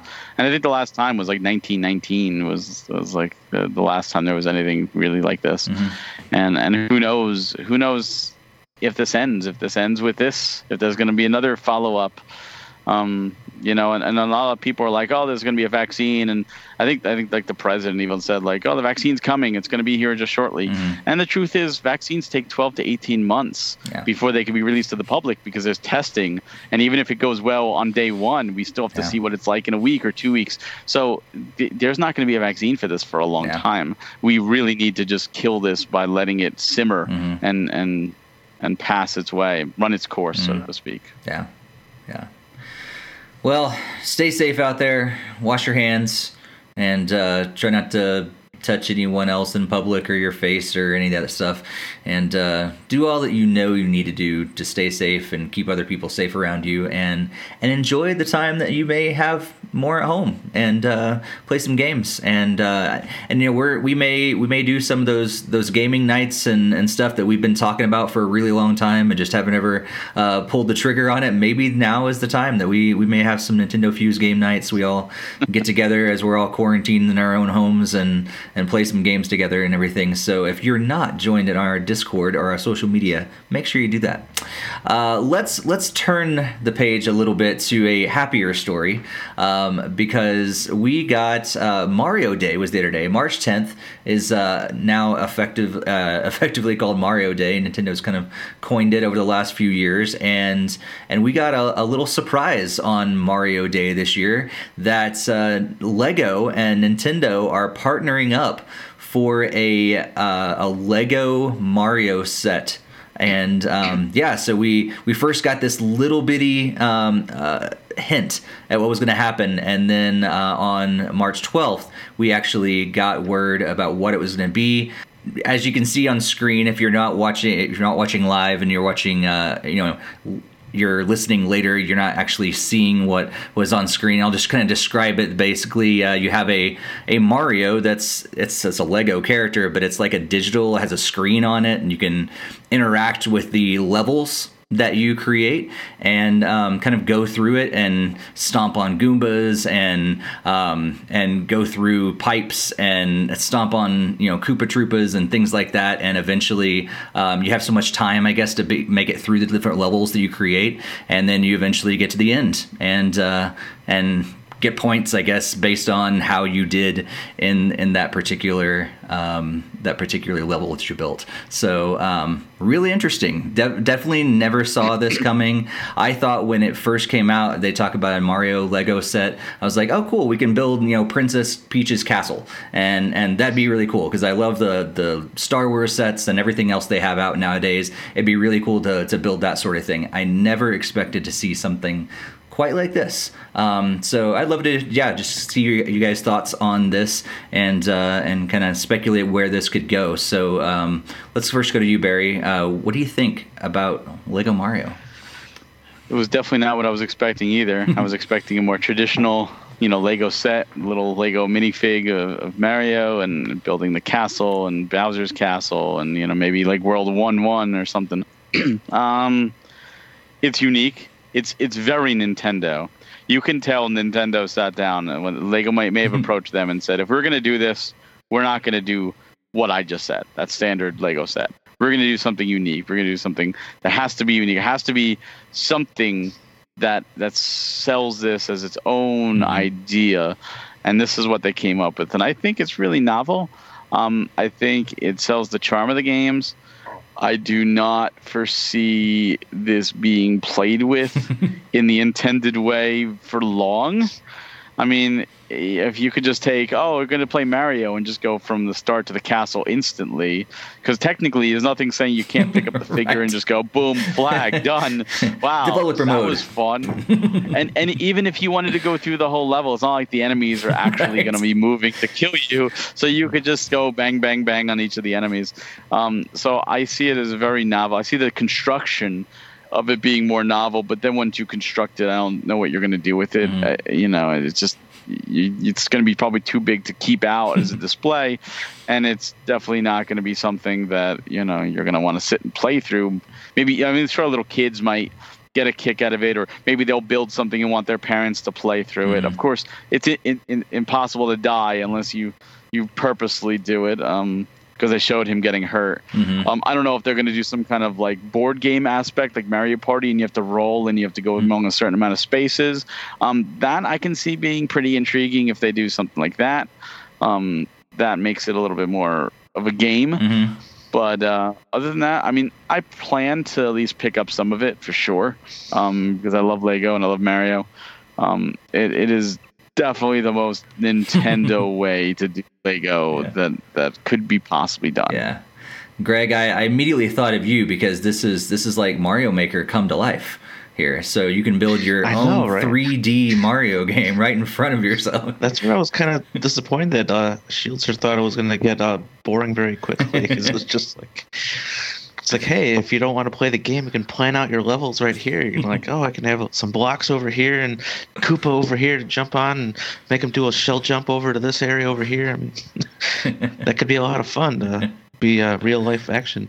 Um, my initial kind of thoughts were it was more of like a Labo 2.0 because this Mm. is like construction and it's like interactive. I wonder if there's gonna be a, a game that's like associated with it, like the Labo game is, Mhm. and and if there is, is like is it gonna be requiring the play sets and Mm. all of that, or is it really just like a, another toy that's gonna be on the shelf and like with Legos and Nintendo's name on it? But either way, it still seems like it's pretty cool. Um, pretty much the price point is just gonna be where it's gonna be if I get it or not. But Yeah. it does look very cool. That would be a lot of fun. But obviously, if it's like two hundred dollars for whatever they show it, then it's like, nope, that's not really quite what I was looking for for that. Mhm. Yeah, I think uh, I, I, I agree with what you guys have said, and, and people are talking about in the, in the chat as well. Um, that you know, Hassan said he's not expecting you know this type of uh, collaboration, but he's 100 percent on board. Um, yeah, like you said, Shielster says he he thinks they get very boring pretty quickly. Um, Jakester said the idea is cool, but not going to get it. Um, not big on the design. I think it's it's one of those things that like if you're a big Nintendo fan and and also a Lego fan, it's like you kind of like you know you're gonna get it. Um, but yeah, how much fun will you have long term?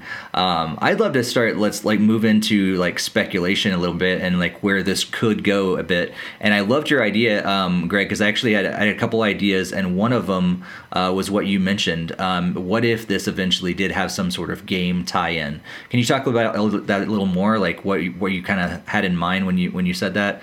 Um, like what could that look like? That really could be like anything. It could be from creating like basically like, like you said, like a Mario Maker like esque like 2D Mario game like with Legos, or you could even expand it more to 3D and it's just like you can make like Mario 64 or like it's like a sandbox game. So it's Hmm. like, I mean, that's pretty cool to kind of have that power, but it's just be kind of interesting to see one how much it's going to cost for like all these sets and how many pieces you'll need to get and how many sets are they going to make and mm-hmm.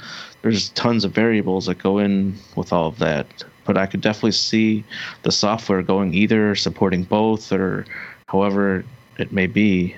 But it seems like it's i don't know it, interesting is very the idea is very cool but like I said, it's pretty much a down to price point for me. So I mean, I thought I was huge into like a fan of Legos, but then when they did like the Simpsons stuff and that was like two hundred dollars, I'm like, no, that's not quite worth it. Mhm. I mean, I absolutely love Disney. The Disney castles again, like two hundred dollars. Like, no, that's kind of too much to really Yeah, show for it. So yeah, yeah. It's so again, so expensive. if this will be like another like a huge set because this has like sounds and all that kind of stuff. So it probably seems like it's going to be pretty expensive. Yeah. but It's got to be have no idea. expensive. Yeah, Barry, would you be on board if they had a game tie-in? Does that that interest you? Yes, but I mean no. yes, but no. I, I did the Skylanders. I did the Disney Yeah. Infinity. I did the Lego Dimensions, which is a Lego thing, and of course Amiibo. Um, it's just one of those things where, even if I got the set, I'm not gonna lie, I don't know if I'd even build it, and and just just because it like where would I put it? Like you know how will will it be okay if The I just take it centerpiece apart of your museum. Could be. Um, you know what I want to see is price is definitely it. Like like you said, if this is a two hundred dollar set, Mhm. I'm gonna look at it and walk away and, and wait for it to go on sale. Like hands down, not two hundred dollars for me. Mm. Um, if it's forty nine ninety nine, you know that's speaking more my language. um, I would love to see, you know, them move on to a Zelda set and a Metroid set and like really all these other cool things. Um, really, the timing of release is important. And like we were just talking about with the economy, Yeah. if this thing comes out during all of this, it's dead in the water. If this thing comes out like right after it, like they postpone it and put it out afterwards, it has a chance to survive, but not at two, three hundred dollars. Like hands down. People won't have the money for this. Yeah. It's it will be maybe a Christmas, maybe a few people will get it at Christmas. It will be it will not they will not even recoup the R&D cost. They they absolutely have to price this well. They have to price this at a, at a price point of at least no more than 50 bucks. I mean depending on what's in the set. But just from what I saw like the kids around the table, no more than 50 bucks. I mean this is marketed towards kids. Uh, and uh, at that point, if there's a game tie-in, that would be cool. That would be using NFC and something else. But don't make it like Animal drive up the Crossing cost. Amiibo Festival. Yeah. Like, don't make it where you have to constantly use Mario on the, the controller every five seconds to instead of jumping or something. like, don't be stupid about it. yeah. Make it unique, make it novel, make it something that you can't do normally. But you know, again, that's what Amiibo are for. Just Mhm. might as well may use Amiibo. But yeah, I, it, it, there's a lot of ifs hmm and there's more more if if the world wasn't the way it is now this this coronavirus didn't exist uh, the whole thing would have been changed the whole thing would have been different and obviously this was designed prior to all of this Mhm. this was released prior to all of this i mean the the, the trailer was was put up together prior to all of this Yeah.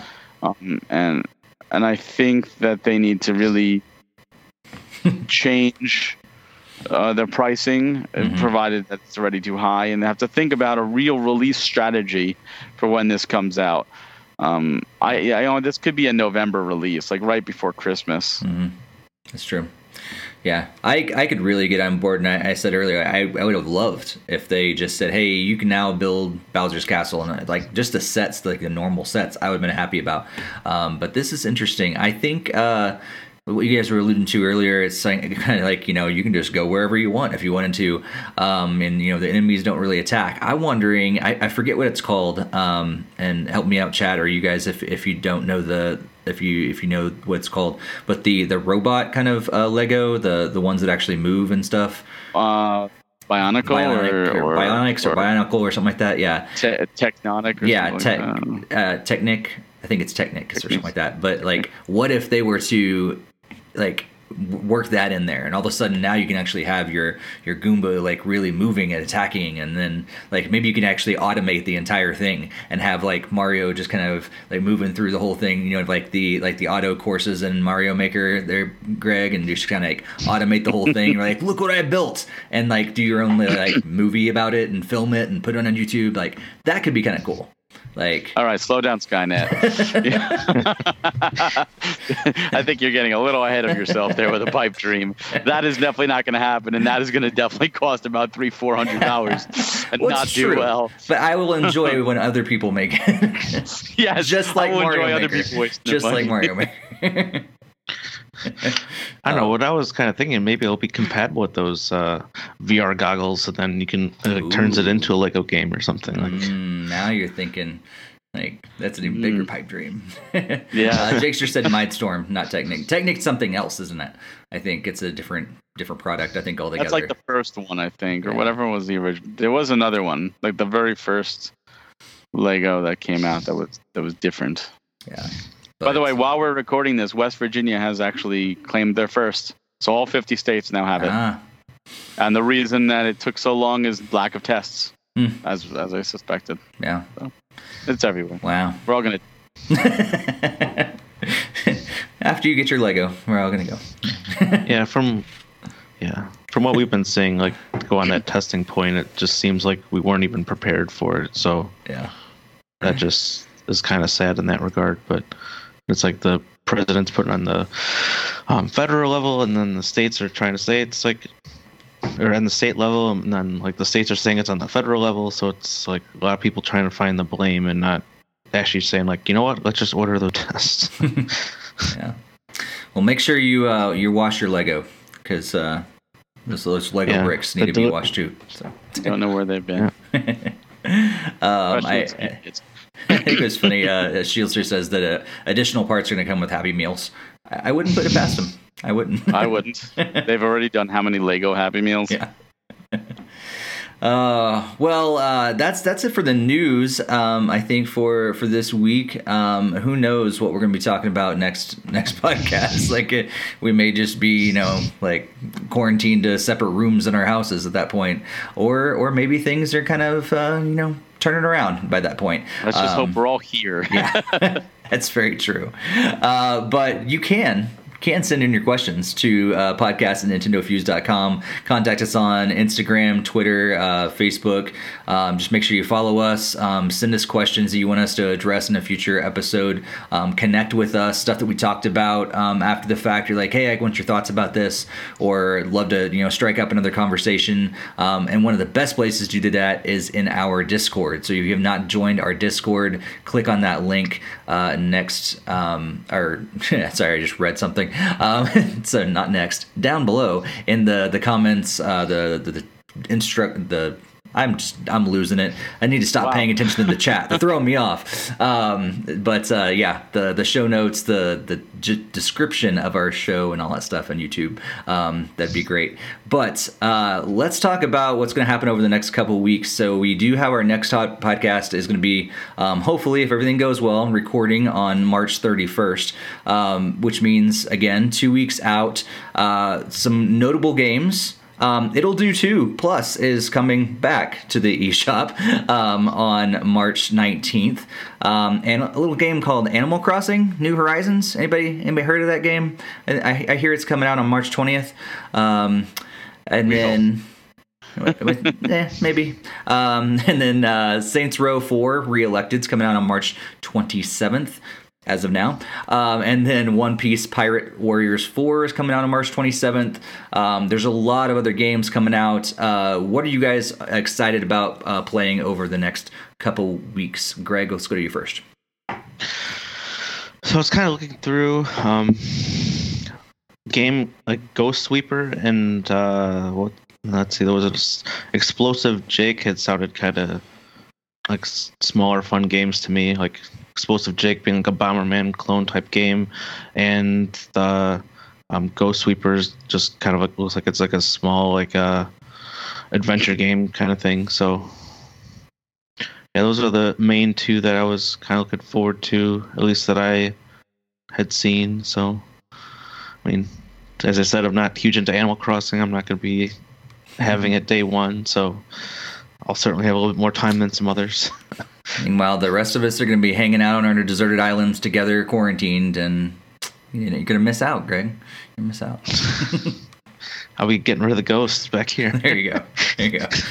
Hey, hey, Luigi's Mansion 3 wasn't enough for you. You got to get some more Ghost out. Barry, what are you excited about over the next couple weeks to play? Um, Animal Crossing is the main one, uh, Mhm. and, and pretty much anything that can possibly come out. It's going to be really trying to see what comes out. Uh, I definitely can tell that after I finish like the Zero ZX collection before Animal Crossing and and Animal Crossing, if if nothing else, I'll be going to the backlog. I'll definitely be pulling some games off the shelf that I just didn't give the time to before, and uh, giving them the time during this whole quarantine thing. Yeah. Um, of course, Animal Crossing. I'm looking forward to. Hopefully, I do get a, uh, a review copy of, of RBI Baseball 20. Um, because I'm not so sure if I want to spend money on it just yet. But if they'll give it to me for free, I'll play it and I'll, I'll give a review of it. Um, and then uh, on March 31st, so like the day of our next podcast, um, Bubble Bobble 4 for, for Friends.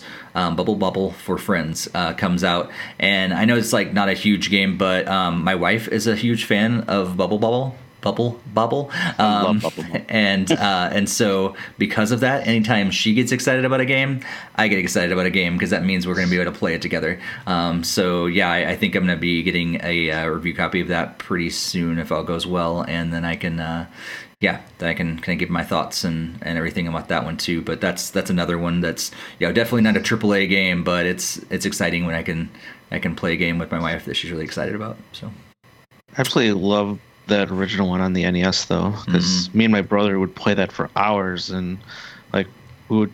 I remember beating the final boss, and was like that was pretty cool. And then I was like, oh, but it's the adventure's not over yet. You gotta go back and find these like rare things. It's like, nah, we beat the boss. We're we're good. yeah.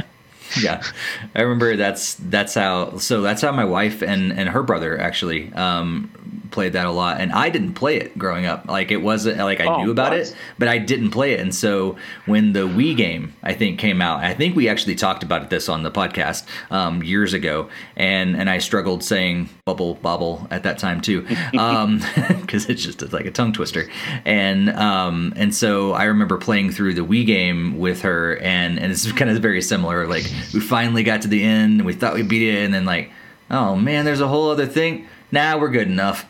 we stopped. but yeah, that's gonna be fun. Uh, let's go to the chat and see. Um, yeah, uh, Shields just wondering if, if we- we're gonna have another, um, you know, Nintendo Direct. Who knows? Like sometime, maybe, maybe eventually we'll have that Nintendo Direct. A lot of times Maybe they do come week, after a maybe the week podcast. after. What's that? Yeah, it could either be like next week or the week after. Who knows with these things? Yeah, and I'm I'm wondering if you know uh, if they have anything to show, and because of all this this virus stuff, how is that has affected them as well? Maybe they actually are pushing stuff back, and it's even less to show off now, and maybe maybe that's having an effect there too. So who knows? But uh, yeah, Shields just saying if they announce Metroid Prime trilogy, that would be that'd be enough to make them happy. I think it'd be enough to make a lot of people happy.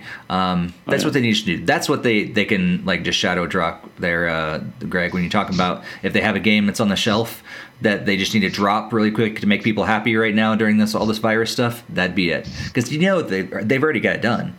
They of course. um, if there's no direct, be, you know, between now and like E3, that would be. It's already the longest in between any directs since they've started. But yeah, that I saw that we ridiculous. there's like beneficial counters for that. It's like, oh, this is 188 days since our last direct. them. yeah, it's ridiculous. Yeah, for sure. But yeah, as he said, it's, it, the, they're saying it's rumor for the 26th. Um, but you know, we've had rumors for a lot of Nintendo Directs over the last couple months, and none of them happened. So I'm not even holding my breath anymore. Um, Yeah, we rumored it was gonna be in January. It was gonna be in February. It was gonna be in March. Yep. it's gonna So, be in April, guys. we'll it's see. coming. We'll see. Uh, What I've learned throughout all of this, um, and and just life in general, set your set your expectations low, everybody. Yeah, Set them low, and so maybe you maybe you know they they surpass your your wildest dreams if your wildest dreams are low. So.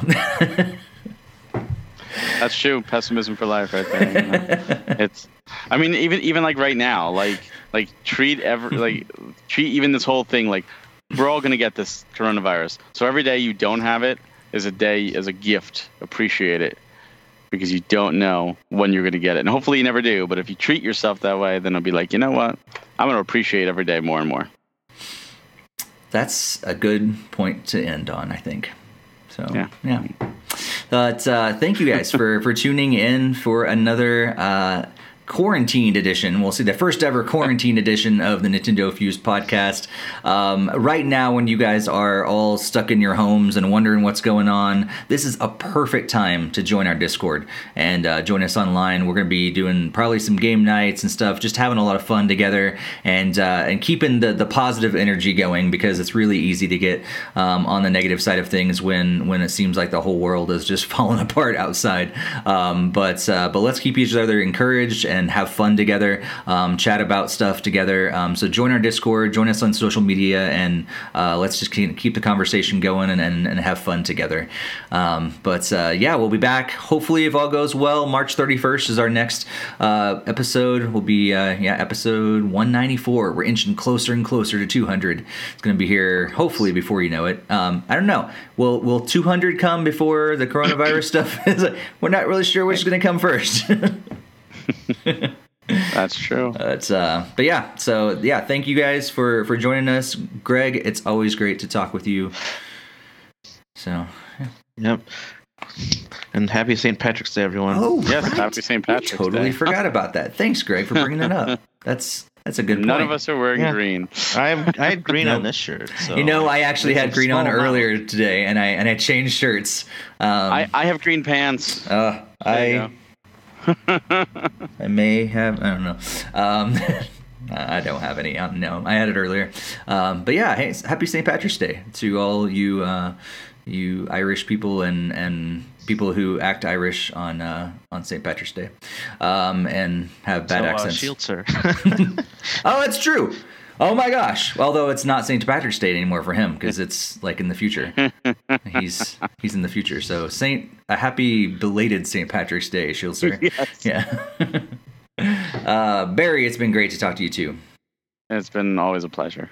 Sure. And uh, yeah, we'll we'll catch you in our Discord and online, and we'll uh, we'll see you here next time on our podcast on March 31st. But until then, happy gaming.